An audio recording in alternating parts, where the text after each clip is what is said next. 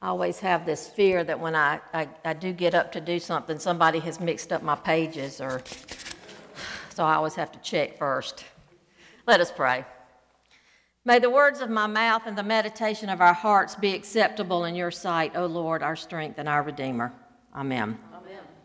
One of my favorite features on, on the phone is the map app where you type in an address and within seconds you can choose from several different routes that will lead you to your desired destination. And yet, even with that map app, I still make the wrong turn sometimes. I thought I was supposed to turn here, but it's a tenth of a mile down the road. Or I thought I was supposed to take 53A, but it was 53B. Has that ever happened to any of you? Okay, good. It's embarrassing, though, even with that map app that we still get off track, still get turned around. So, what does the map app do when that happens? Does it go blank to teach us a lesson? Does it self destruct? No, it simply reroutes to put us back in the right direction to our desired location. An amazing feature with which I have become very familiar. Sometimes we think we know the right direction to go, only to find out later we were completely wrong.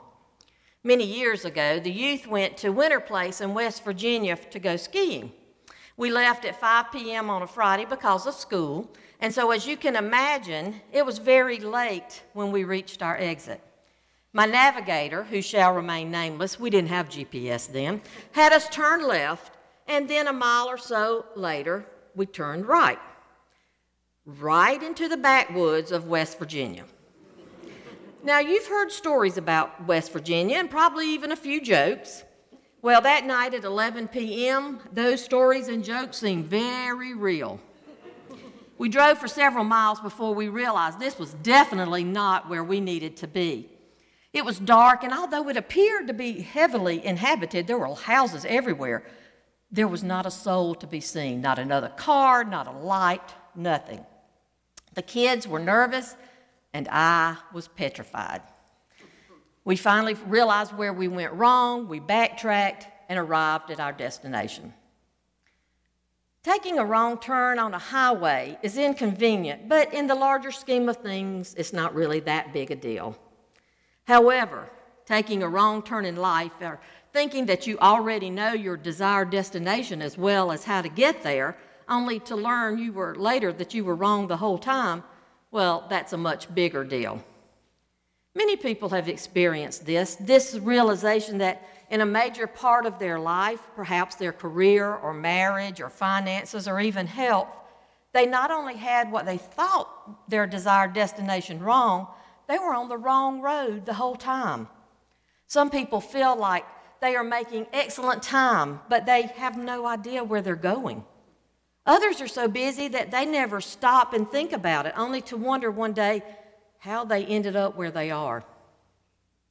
One of the most creative bands ever, the Talking Heads, insert eye roll here, had a hit in the early 80s called Once in a Lifetime. It went like this You may find yourself living in a shotgun shack, and you may find yourself in another part of the world. And you may find yourself behind the wheel of a large automobile and you may find yourself in a beautiful house with a beautiful wife, and you may ask yourself, well, how did I get here? The talking heads are not the only ones asking, well, how did I get here? Over the years, I've heard people say, as I'm sure you have, things along the lines of, I never thought my life would turn out this way. Or, I never saw that coming, it broke my heart. Or, I have no idea how my life became such a train wreck. God has provided various map apps for us scripture, reason, and conscience. We may read the scripture and it's clear guidance for our life, but we forget it or we disobey it. Or we may understand from the reason God has given us what we need to do and yet do the most unreasonable thing possible.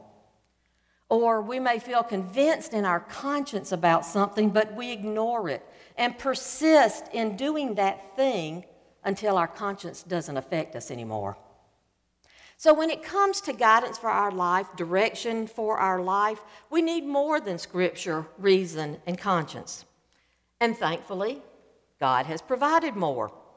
He provided the Holy Spirit so we can live by the Spirit and be guided by the Spirit. In today's lesson from his letter to the Galatians, Paul wrote, The fruit of the Spirit is love, joy, peace, patience, kindness, generosity, faithfulness, gentleness, and self control. When it comes to your life, God has provided much more than an app on your phone. God has provided the Holy Spirit to personally guide you in your life and lead you to the right destination. The Holy Spirit assures you in your heart that you are a beloved child of God. The Holy Spirit reminds you that you are not alone.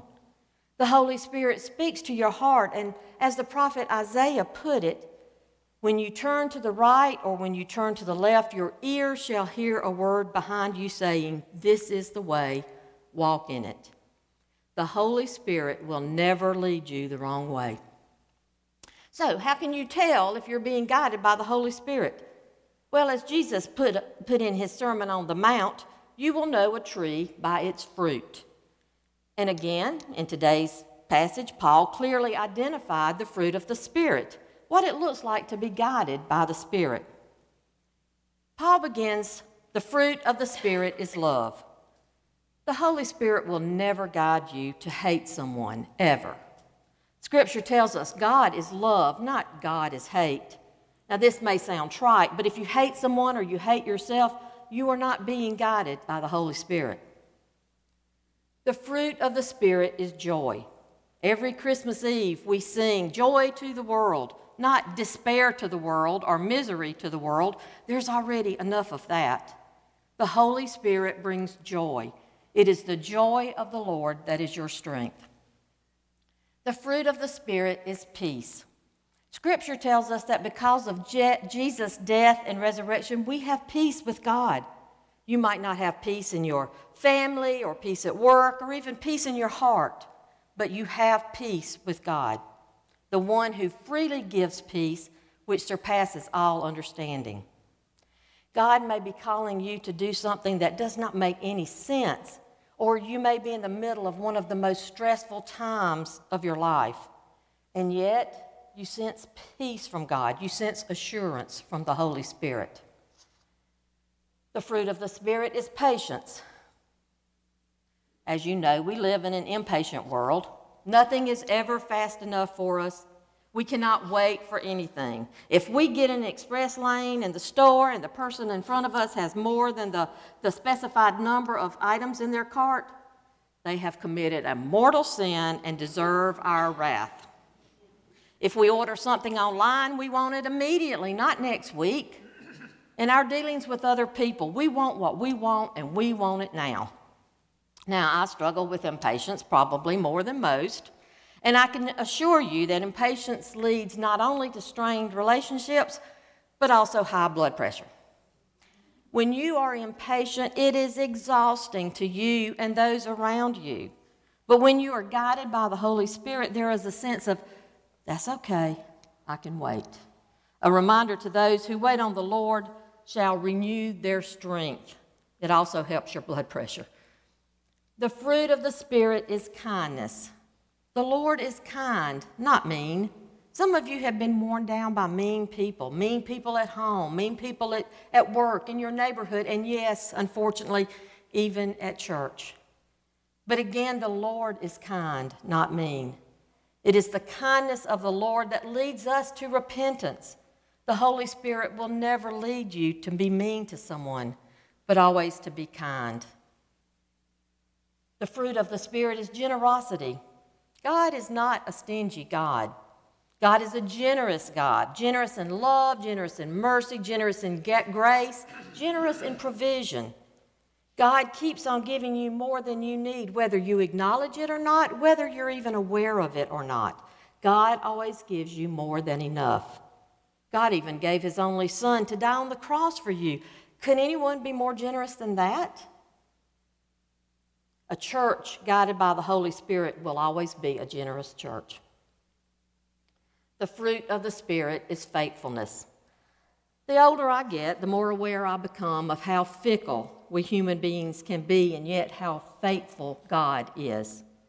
Each one of us knows how it feels when someone you trusted is unreliable or, or dishonest or talks about you behind their back, behind your back. Each of you knows how much human unfaithfulness hurts. But God is always faithful. Scripture tells us that even if we are faithless, God remains faithful, for he cannot deny himself. Human fickleness hurts, but God's faithfulness heals. The fruit of the Spirit is gentleness. Gentle people don't do very well in our culture. They are vulnerable to being bullied, being taken advantage of. Gentleness is not highly valued at all. You need to be more assertive. You need to be first. You need to do whatever it takes to win. You need to get what you deserve.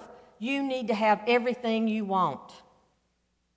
But while gentleness is not valued by the world, it is highly valued by Jesus, who said, Learn from, from me, for I am gentle. Gentle people are spirit led people.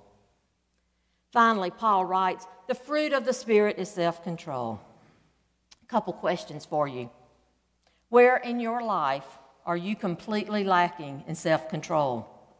Is it in your finances or your temper or that addiction that you refuse to admit you have, or that thing in your life that controls you instead of the other way around. The lack of self control wreaks havoc and has nothing to do with being guided by the Holy Spirit.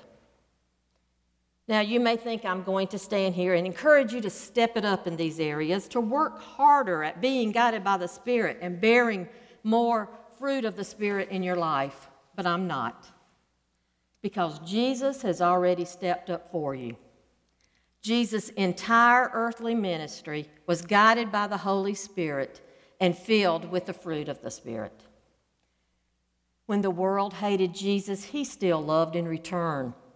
To a world full of despair and misery, Jesus brought joy. When Jesus, the Prince of Peace, offered peace, the world responded with violence. When Jesus was patient, the world demanded more and more, faster and faster. The kindlier Jesus treated people, the more meanly the world responded. When Jesus was generous, the world still took everything from him.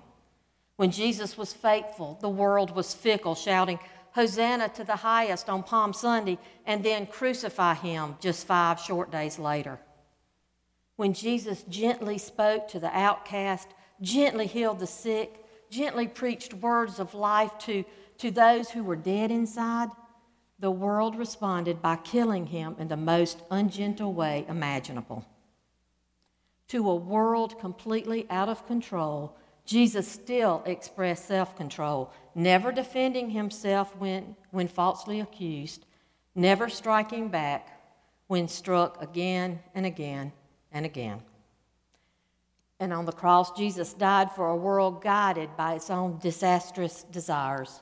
A world that in time will know that tree by its fruit of everlasting life.